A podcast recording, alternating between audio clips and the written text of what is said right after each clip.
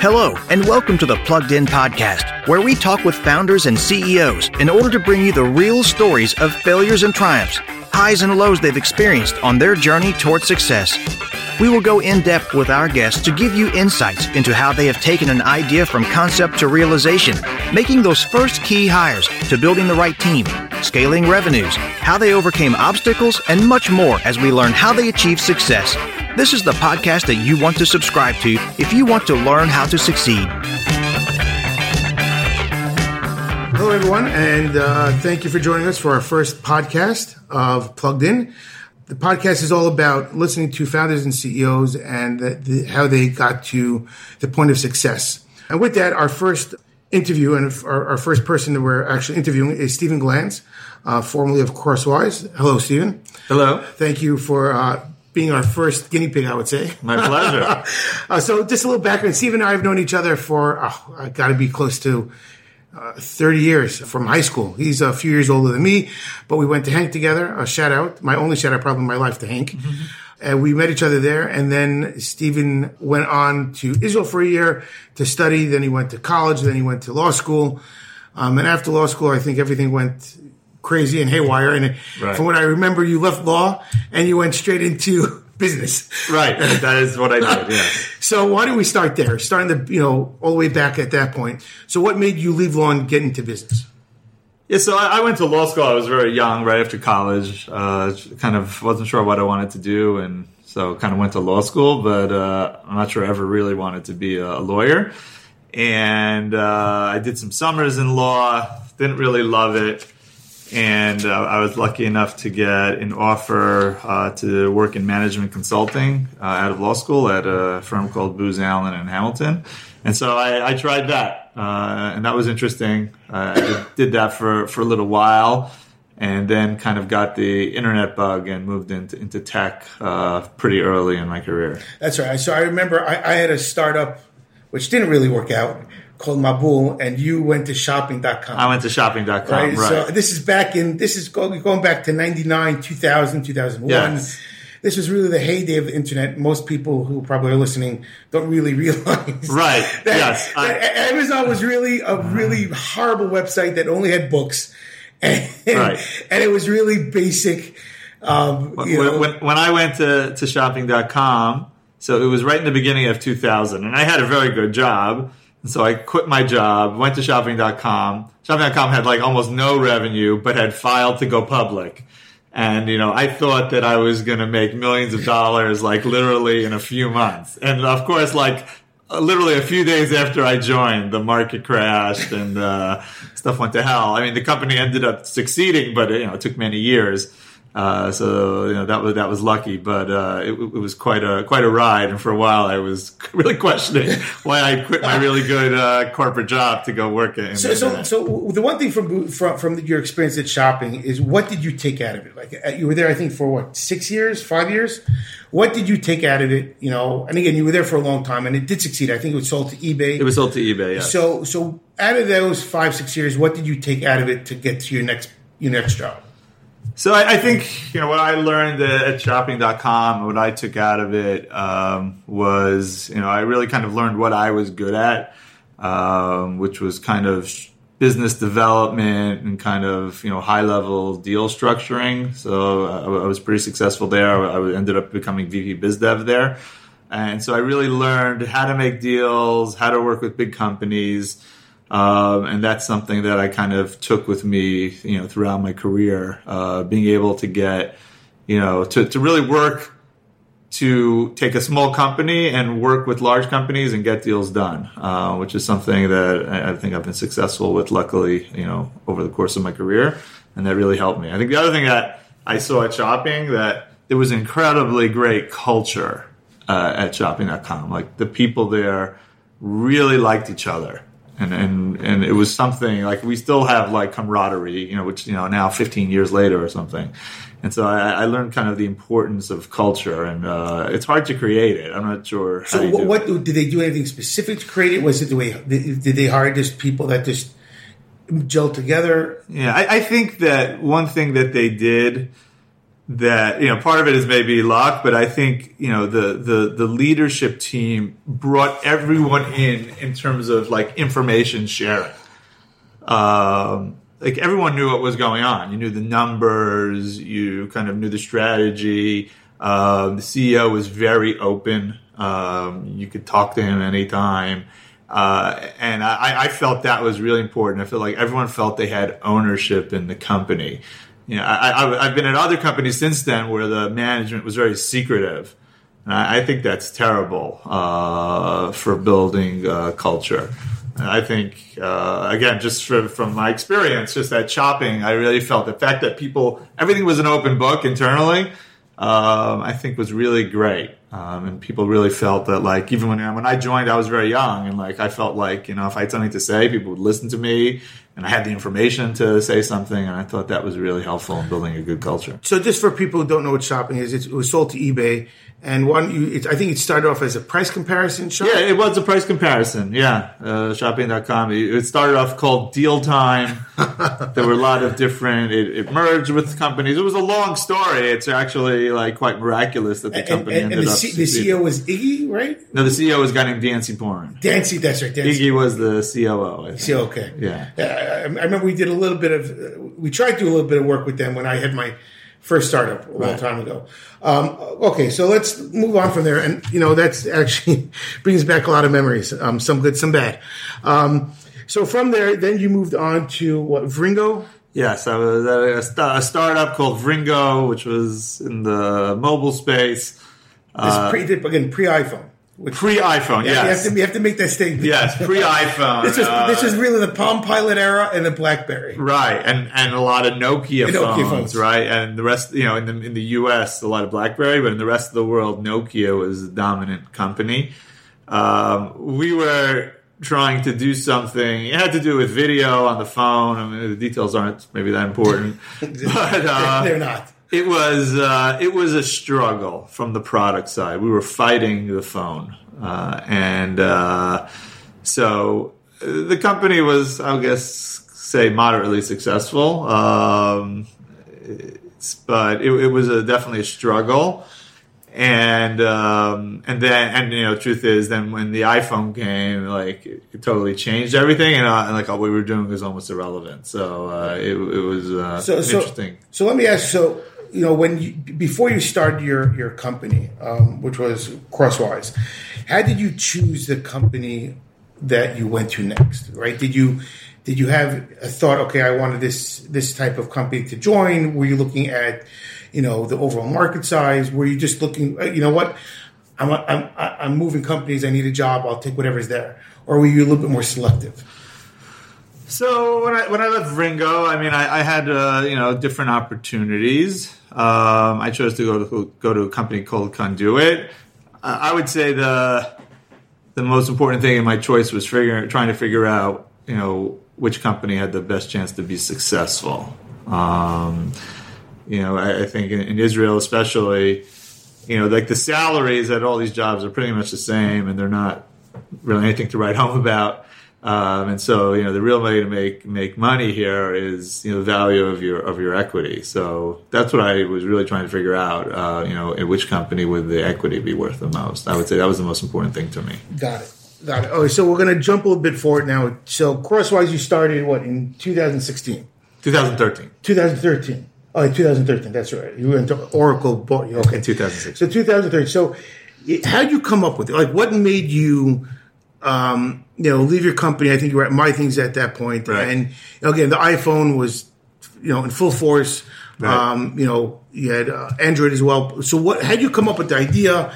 Had you say, okay, I'm going to leave my comfortable job, right. somewhat comfortable job in Israel. Right. I'm going to take the plunge. I have a family to worry about. How am I going to do it? You know, what confidence did you have in your decision? Did you speak to anybody in your decision? Like, and I, your wife had to be supportive as well. I mean, that was, right. I'm sure it's like a team effort there. But what made you come up with the idea? Let's start with that. Yeah. So I, I was working at, at, a company called MyThings, which was in the retargeting business, and saw very clearly that there was an issue in being able to identify users across their devices. So that's the Crosswise was basically a company that did what's called cross device identification. We were able to figure out that different devices belong to the same person, which is very, very important in the ad tech ecosystem. And so, you know, in 2013, when I was at MyThings in the again in the retargeting business, it was very obvious to me that this was going to become a major issue, right? As mobile became more and more important, and people were starting to interact um, on more than one device, uh, and so basically the whole data-driven ad tech ecosystem was kind of breaking down. Uh, the measurement was was also breaking down, right? Because things were happening on different devices, and you didn't realize it was the same person. Uh, and you know, th- there were some companies in that were working on this problem, but they were media companies. Uh, so a company called TapAd, a company called Drawbridge. Um, so they had technology for cross device, but they combined it with uh, their own media platform. So it wasn't something they were licensing to the market, right? So everyone else, the rest of the world needed a solution for that. Mm-hmm. Um, so that's kind of where the idea came to me, right? It's not like it didn't just come to me out of the blue. It came to me, right? I mean, there's there's some people who have you know tons of ideas for companies. I'm not really like that, but I was in this industry, and it was like obvious to me that this was an issue, um, and so I knew that there was an opportunity there. And you know, really, what drove me to start the company was uh, I have a co-founder. I have two co-founders, but uh, one of my co-founders, Jonathan Seidner, um, who kind of had worked with me at MyThings. He had left by that point. You know, he really, really wanted to start a company, and we started talking about this idea. And he's the one who really kind of pushed me to do it because it was a big step to take, and you know it's not uh, you know i guess some people are just you know entrepreneurs by nature and they start you know 10 companies in their life i, mean, I wouldn't say i'm really like that uh, or certainly wasn't like that at that point in my life. Uh, but he really pushed me. Uh, and, and, and MyThings was having some struggles as well, which, you know, like, you know, helped, you know, push me forward. So that was, uh, I guess, ended up being fortunate for me. Uh, but, he, but he really pushed me to, to start the company and kind of we had this joint vision and it was very clear to me that there was, a, there was a, like an obvious opportunity there that wasn't being filled. Got it. So, that's that's actually uh, good to know. I mean, I did not know that part, so that's that's pretty cool. Yeah. Um, so when you launched it, right? So what was the like first? You know, oh, you, you have the concept. You go out pitching. Right. You know, what was the overall? And I, again, I pitch VCs, and I hate pitching VCs. Right. Right. Uh, VCs suck, and I'll go on record. They are very negative. They're if you're right. looking for positive reinforcement, do not go to VC. Right. You know, right. it just doesn't work. Right. Even though you're part of VC now. Right. yeah. Well, it's very hard as an entrepreneur. You'll get a lot more no's than yeses, and you have to just ply through. You know, plow right. through the, plow through the nose. So when you started this, right, and again, no one really understood, you know, cross device, right? right? I mean, the iPad was there. It was. It wasn't as again. This is going back, I think, six years ago. Right. Right. So when you started pitching, because again, you you have a, you had a co-founder building product, great, but at some point in time you needed you have to raise funds, right? So you raised. So how was that process? Yes, that was hard. So this company needed money right off the bat. So we weren't able to build the product without a, a decent amount of money. That was a challenge because the, the data costs and getting the data to build the product were very, very substantial. So we needed to raise, you know, we ended up raising $2 million, you know, and we, we needed like all of it. Um, so we were raising just on a PowerPoint, mm-hmm. which was, a, a, you know, it was, it was a challenge. Uh, although in some ways, you know, raising just on a dream is easier than like once you're, you know, you know, once you've kind of got some results. Uh, so, so for so Jonathan and I, we brought in a third co-founder, a guy named Ron Reiter, um, another you know Shmona Matayim uh, guy. Uh, that's 8200. 8200. Uh, it's a big sub unit in Israel. Right. Uh, so, uh, and I think that so we really kind of had a really strong team and but it was a big challenge. I mean, we went, you know, we spoke to tons of VCs, right? And and ultimately, you know, we we, we got that we raised the money, but it was a struggle. We got tons of no's. Um, you know, some VC at that point. It's interesting looking back. Um, so one of the so our our idea was to be a data company and not a media company. Mm-hmm But that was uh, that, and that was what's interesting is that a lot of the VCs didn't like that. They said you have to be a media company, right? Was VC, Which, uh, VCs know better, right? That's the first thing. Right, which VCs is like, know better. right, uh, which is like, of course, now, now in retrospect, it's ridiculous. Right now, they won't touch anything in the media. Right, so it, it- even like a, even like a, like six months later already. Right, what, actually, what happened is that the companies that we were competing with, that were media companies, got rid of their media businesses. Right, and started to compete with us uh, as data companies. So yeah, that was really frustrating. Um, you know, again, listen, I mean, VCs, uh, now that I work at, do some work at a VC, I, I realize how hard their job is, right? To, to be a, to understand, right? So many different companies, right? These guys meet with, you know, hundreds of companies and to like be able to understand what even what, what those companies do and they're in different domains and every domain, right? Even what we do is so specialized, right? Yeah. Cross device for ad tech. So it's really hard. Um, and so I, I guess it's just, really, I think they're investing in the people and sometimes you really connect with the people and sometimes you don't. Um, you know, it's funny that they, you know, all the VCs will ask, you know, try to figure out how does this become a billion dollar company as if they have a lot of billion dollar companies um, in their portfolio from Israel. I think that's, you know, but I understand, I, I understand the business a lot better now. Kind of, I understand they need to go for the big exit, you know, go for companies that can be really big. That can scale. Uh, because otherwise they just, they just can't make money because there's going to be you know a lot of the companies are obviously not gonna not gonna make it. Um, so yeah, it was a challenge. It was frustrating. Um, I think you know we were lucky that um, we kind of a guy named Eyal Niv who was a partner then at, at Giza. Now he's a partner at Pitango. Like really liked us and became our lead investor. And then, you know, once we had that, we were able to, you know, bring on uh, some other people. But we were lucky, and the company could just as easily, right? At the end of the day, you know, we got plenty of no's, right? And we could have, we could have, always, we could have All, never all, existed. all takes is one yes. Right, all things is one yes, right, and, and you know, and if you don't get that yes, that's it. The company, you know, once, once wouldn't get, have existed. and he was right? the lead investor. He was the lead investor, And then yeah. once you get the lead investor, other investors. Yeah, other investors, kind right? It's uh, you know they they you know people there are people who follow, um, and so that yeah, so then we were able to. to So, money and, and this is also this is a good question for you know a lot of the people who are looking to raise you know financing. Did you know him or were you introduced to him? We were introduced to him. There you go. We did Okay. not know. Yeah. So cold calling doesn't work. So anybody who's looking to raise money, cold Right. calling a VC really doesn't work well. Yeah, I think that- know, that's true. Right. You, you really need an intro by somebody. I think an intro really helps. Yeah, and, and a, a lot of it depends on again depends on who the team is, right? So like our team, you know, had the right credentials, right? I mean, my two partners, you know, were both eighty two hundred, and uh, my partner Ron, especially, like a lot of people knew him. Um, so you know, people were certainly happy to meet with us, but we, we did get an intro to him. Got it.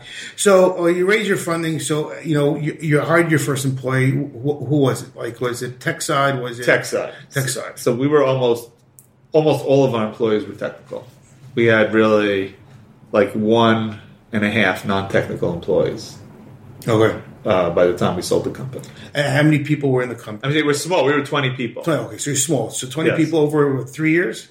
over like two and a half years, Two and a half a little years. over two years. Yeah, And- and for so it was pretty quick. That was. It, I would say our story is not typical at all. Okay. I'm saying we raised. I'm just we we raised.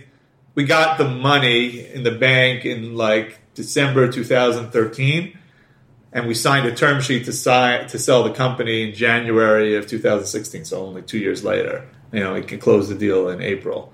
So the company was in existence for a relatively short period of time. Uh, so that's that's uh, congratulations on that part. So so when you started the company, right? You had the vision of cross device. Did did the did it, did it you know like you were saying tap and drawbridge they changed right? They were media. They went to Right. data.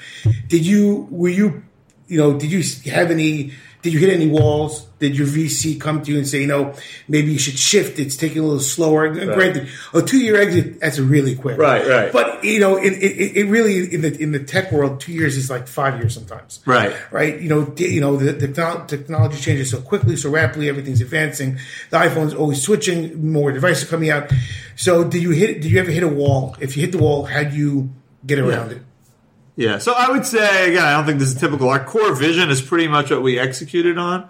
Uh, again, it happened in a relatively short period of time. I think if if we would have if we would have if we wouldn't have sold the company, we would have stayed, you know, and would have kept going. Would have we would have had to to change things a little. We would have had to pivot because things have changed uh, since then. But uh, you know, so we kind of you know really executed on the core vision. We did hit a massive road bump, um, kind of around nine months in when like one of our major or our major data source kind of you know ca- canceled us more or less. Uh, and so we were stuck and we almost didn't have a product. Uh, and it was right when we were starting to get our first customers.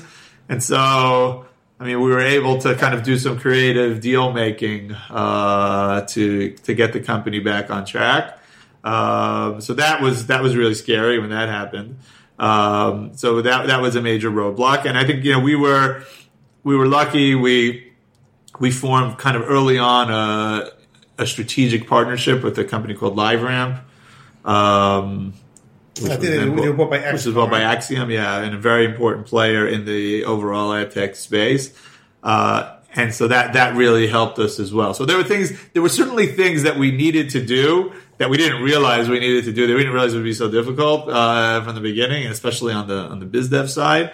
And so, but you know, we, we were we were able to get some other companies in the ecosystem to buy into our vision as well and, and to partner with us even though you know we were very early um, and that was that was a big big win for the company Very cool. So interesting. So okay, so so you went through that. You you, pivot, you you didn't really pivot, but you had the challenge of you know your data partner, your main data partner, just dropped for whatever Right. reason. Did they ever tell you why? um, Did, did, a, yeah, a, didn't- competitor, did a competitor like try and No, it, it's a little bit of a complicated story, uh, but yeah, they didn't. They didn't. They, it was. It was a, they didn't like what we were doing. So uh, you know, and so they they they started uh, again. They, they they took away our access, and it was uh, it was a big challenge. It was a little surprise for us as well. So I mean, le- le- legally, there's no issues, but you, you don't know who the person is. Yeah, right, right, yeah, yeah, yeah, right, right, right, right, right, right. Yeah, no, what we were doing from a privacy perspective had no had, was had no issues at all. But uh, at, at that point, because of Did your- pre GDPR, How, how did your investors take that news? Like, you, you know, were they saying, hey, Stephen, we, we have faith, you know, we know you'll get, you'll Yeah, the investors, our investors were great.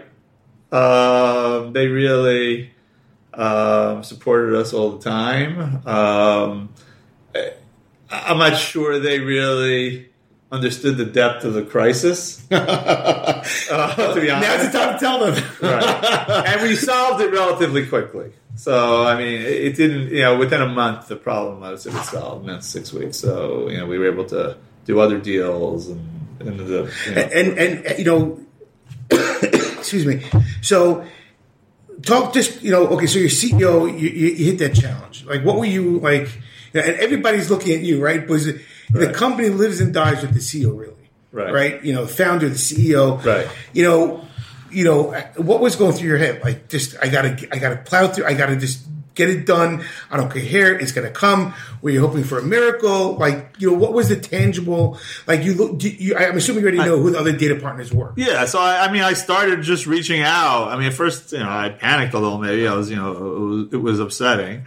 Uh, but I started reaching out to the, you know, to my network and people I know, and you know, and and we put, you know, aggressive. You know, we needed to move quickly, and so. You know, we put aggressive. There's times to negotiate, and there's times to just get the deal done, right? And so we, I would say, we put aggressive terms on the table to, you know, fill our needs quickly because you know we needed to solve the problem quickly because we had actually we had just signed like our first customer at the same time. Like it happened like literally on the same day. Your, Uh, your customers were, at, you know, at the companies. our customers were primarily at the- companies, okay. yes. And so, just so people understand, so you bought data, and you were able to allocate it to, across, you know, who We- owns the device. Yeah, we, we, we, we took in just massive amounts of raw data, like what's called activity data. Um, and we were able to figure out based on patterns of behavior that, you know, that two devices belong to the same person. Okay. And then we basically our product was like we were we would send like literally almost like a file to our customers to tell them that again we have no idea who people are we don't know anything about them right we just know that there's the cookie id and a device id which are the you know, anonymous identifiers mm-hmm. in the in the ad tech business, uh, and we were able to connect them, and then our customers would use that for all different you know there were different types of use cases. Uh, something called audience extension, right? So so right, you there's companies that have data on users, uh, let's say on a cookie, but now they want to be able to target that person on mobile, but they don't know what their device ID is. So we were able to do, tell them that. Uh, it's useful in retargeting. Again, it's useful for measurement companies who are looking to right. If you're trying to attribute um, conversions Right, so someone might have seen an ad on one device and converted on the other. So if you don't understand that, then you think the ad didn't work, but really it did work, yeah. right? So those are the types of companies that were our customers: Got the DSPs and the, and the, kind of third-party data companies. Got it. And so you know, once we're speaking about ad tech, I deal a lot with it. You know, do you are you bullish on it? Are you bearish on it? Like, do you think it's you know, again, it's definitely changed. It's definitely more from the time that you you right. you were in the space, right? Um, you know, this consolidation, but you know, other people in Israel are really just like down on. Like, right, you know, right, yeah, yeah, and I and it's under, I understand why people are down on it. Listen, first of all, the investment community is really down on it, um, so it's hard to raise money. There, you know, you've got a situation where you have you know two companies that are so dominant in Google and Facebook. Right? I would say Amazon's close. And Amazon, okay, right. These, so, days, these days, Amazon's and, uh, okay, Google, and they have you know it's just incredible advantages, right? I mean, so I think they say like 85 cents of every new ad dollar goes to either Google or Facebook or something, right? And they just have this incredible advantage in that they have all the data, right? They have everything. Um, and so, like everyone else is left to kind of pick at the scraps. Mm-hmm. Uh, so that's a big challenge. And then there's a lot of, you know, there's a, there's a lot of fraud. It's very hard to figure out, like, what really works, what doesn't work. Um, so I think investors also struggle with that. People struggle with that, right? So yeah, there's a lot of challenges. I mean, even like you know, uh, we in the third party data business. If, if you look your you can you can look yourself up, not not by name, but by like your cookie. If you look yourself up in, in some of the data providers. Uh, like you'll see that you're both a man and a woman. You both, you know, you're 25 and 65 so there's a lot of questions around quality, and I think again, so that you know, it becomes hard for that. That's a big challenge for the industry is quality and, and transparency, and again, this you know they say like the seven or eight billion dollars worth of fraud. Yeah. Uh, so th- these are these are big challenges in that business. So so it definitely seems that there's a lot of opportunity though.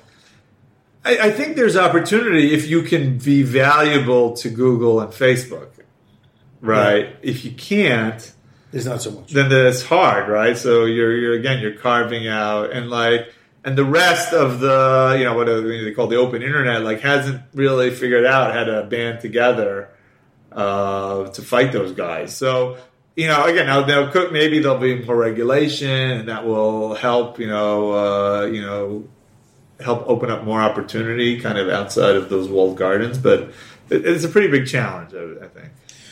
I hear that. So um, another point that you're so you're going through all this. Did you have a mentor? Like, did you have someone that you could go to and talk to? Was it Dan from your shopping.com days? You know, did you have some a friend, a peer? I forget about you. I know your wife was integral. Right, right. Give a shout out to your wife too. Right, right, yeah, absolutely. You know, but did you have someone that you were able to go to?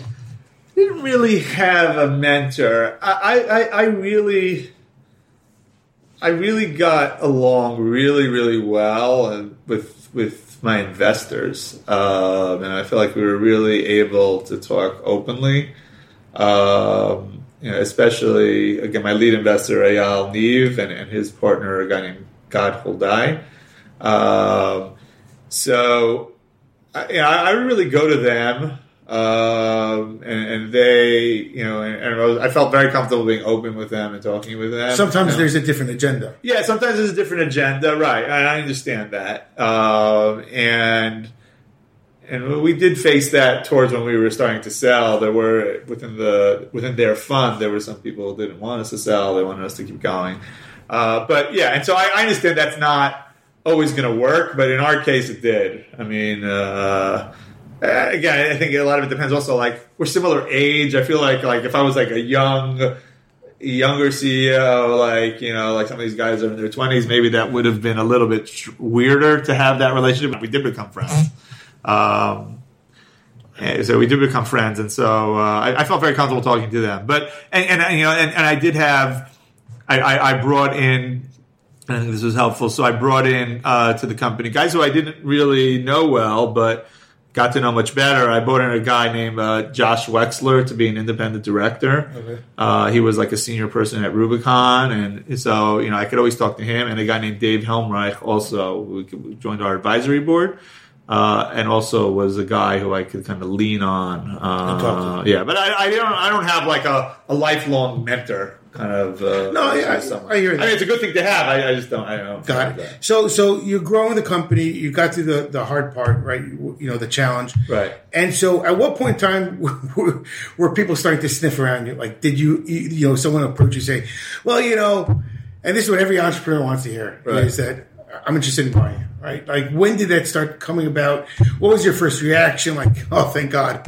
You know, what was, you know, So it, it was. It, it became pretty obvious in the, I guess, the summer of 2015, um, that there were companies that were going to be interested in acquiring in our space, um, and that we were in a good position to be acquired because because we were we had the technology so we had certainly know, we thought we had the best technology but certainly the equivalent technology to anyone else in the space and we didn't have all the things that those comp- that the buyers didn't want the buyers didn't want the media businesses and kind of we were lean and we were small um, and so it became pretty obvious you know and again we had a we had some incoming uh, interest. We had a company come out and do due diligence. Um, so it became pretty obvious that there were interested buyers, and you know we started. Bankers started sniffing around uh, as well, uh, and so we decided. But you know, nothing was. You know, things moved slow, and you know, and especially Oracle we, we you know we, we were quite certain that they were interested. Uh, I mean, we had some, but you know they they're slow moving and they they don't really have any incentive to move more quickly, right? were, were you working with them to begin they with? were our cu- yeah they were a customer. okay, they were they a customer. Okay, Oracle had bought a company called Datalogix uh, for like 1.2 billion dollars. Data, Datalogix was a customer and. And, And so they- and they, right, they, they became the Oracle Data Cloud basically. So they were a customer, good relations with them, and like it, it seemed pretty clear to us that they, you know, were interested in the space and you know wanted to own in the in the space. Um, so so we were in an interesting situation where we, we either needed to raise like a, a large round or we were gonna you know sell the company and it was you know it seemed like there was an opportunity to sell um, but i didn't want to i didn't want to raise the money and then like sell soon after right that Yeah. would that would be stupid right and uh, So you did one, you did one raise. We did one raise and then we did some internal CLAs. Okay. Uh, uh, some some new investors came in Yeah. in one of them, but uh, yeah, we just did some CLAs. Uh, And CLAs for people who don't understand are it's a convertible loan agreement. okay. So basically, you know, and, and so, but we, so we, we were kind of, so we, we hired a banker. We ran kind of a dual process where we were talking to investors, uh, but also, you know, kind of wanted to create some competition and like a process, uh, you know, for sale. I think, you know, that was important to get the buyers to move. Uh, because again, I didn't want to, once we raised the money, all right, again, everybody think it's great to raise money, but like if you raise, you know, seven, eight million dollars, it puts you in a totally different price point and, Yeah. you know, and expectation, and that's a problem. And so, and, and, and I felt, and I felt, I mean, we all, you know, all the founders felt that the, the move that made the most sense was to sell the company, that we made more sense as part of a bigger company. Um, and that, you know, you know, what I was worried about and I think proved to be true is that, you know, a lot of our customers were ad tech companies and some of them were going to start going out of business or merging with, or merging with each other. Right. And so, uh, you know, I, I, I felt like our core value was as a technology that fits somewhere else, and therefore, like you know, growing like for example, like you know, Oracle wouldn't have cared if we had. You know, our revenue was so insignificant for them, right? They have you know forty billion dollars Yeah. in revenue. Uh, you know, if we doubled our revenue, like it would have uh, in, a, in a year tripled it, it wouldn't have mean anything to them right? And like what um I, I felt, and that that was an important factor. Um, so yeah, so we so we we we hired a banker, and you know, and, and they were very helpful. And they you know created some competition, and you know got you know other offers, and uh, So, so, so it, it- you know, it must have been a little hard, though. I mean, to say, okay, I, I creating it, I want to build it up. Was when you initially started, you want to build it out Right. be as big as it can. Always in the back of your mind, I take you always want to. There's an exit strategy, right. You know, so the transition to that point that it had, right? You know, from starting it, creating it, building it, to saying, okay, the big picture will be better if we're a part of someone else. Or did that first come to you when someone reached out and said, we're interested in acquiring? Or did you have that in mind beforehand? I mean, like before we started the No, company? no, no, no. Oh. After the point, right? Be, you know, uh, uh, uh, was it was there a point in time where you said to yourself before anybody reached out to you, you know, I think it's better if we try and find a, someone a bigger person to take us. I, I, I did think that. I thought we ultimately probably made sense as part of a bigger company, or, or I mean, or we would if we were going to continue on, we would we were going to have to add, which we could have done. We were going to have to expand, like beyond ad tech, and again, there are companies still in our business who are doing that, right? They're still around and they're going beyond ad tech to uh, you know other use cases like fraud and, and stuff like that, uh, or starting to offer other services. Uh, but I, I- did feel that you know that that that it, it made sense for us to become part of a big. I felt that on my own, and and there was interest, right? So. Yeah, so you know those two things came together. It's, and- it's, it's, it's, I'm not, it's not bad in any way, shape, or form. I'm just curious to know of that, you know, mindset. Right. You know, I, I, I listen. I don't. I think again, everyone's different. You know, some people are obsessed with building a big company, um, and they make some bad decisions because of that. I think. Now, on the now, I, I'm not. Of, of you know, I'm not like that. Like I try to look at it always as you know what makes the most sense, right? At every stage, right? Does it make sense to go on? Listen to your brain, not your heart. Right, and, and listen, and and now, now listen. If, if if everyone did that, then there wouldn't be, and some a lot of big companies wouldn't exist, right? So just some people just you know uh, you know.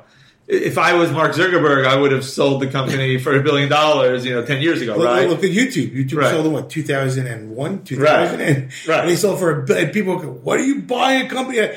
Again, but now look at them. Right, right. So yeah, right. So I, you know, and, and, and but I'm saying, and some people. So, but I, I do think there are a lot of companies that make mistakes, and you know, again, you know, who who raise too much money, and then they're stuck. Right. I mean, I, I see a lot of companies they're just stuck. Right. They can't.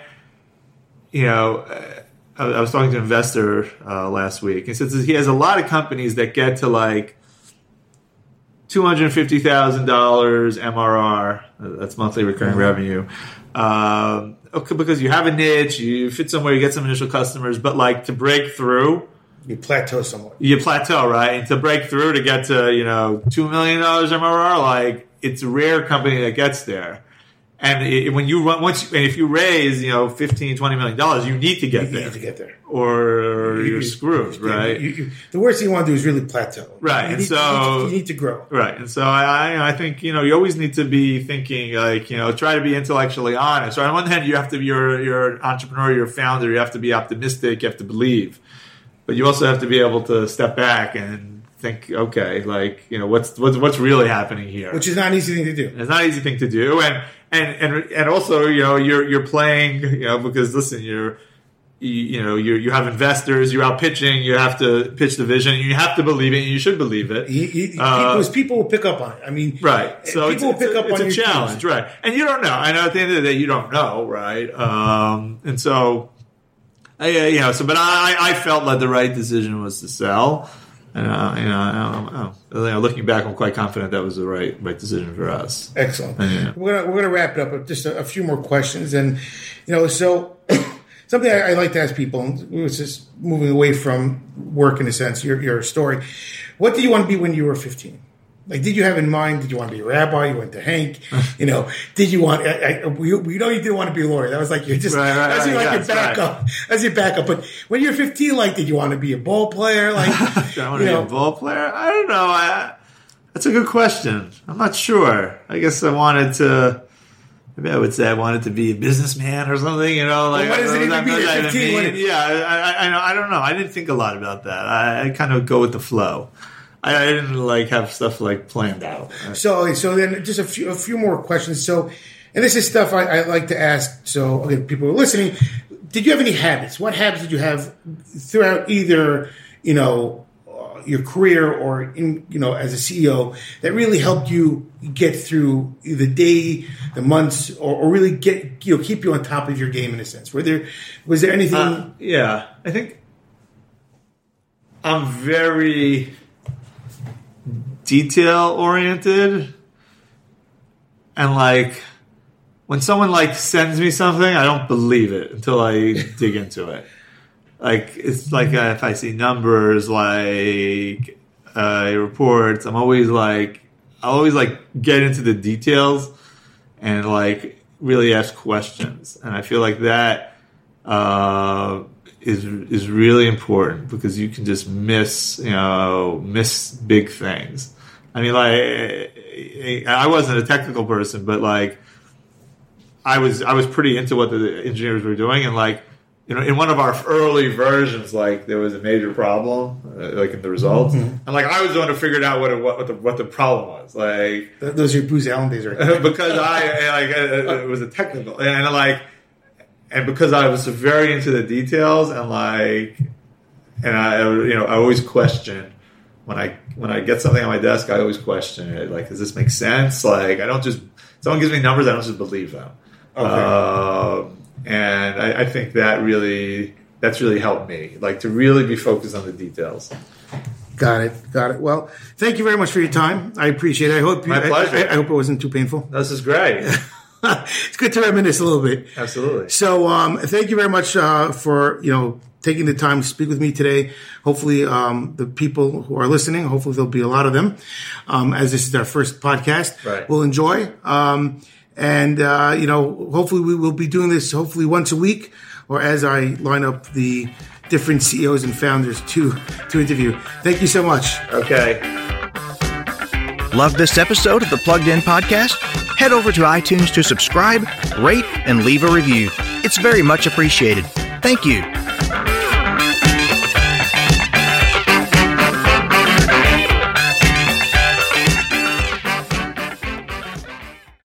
This podcast is a part of the C Suite Radio Network. For more top business podcasts, visit c-suiteradio.com.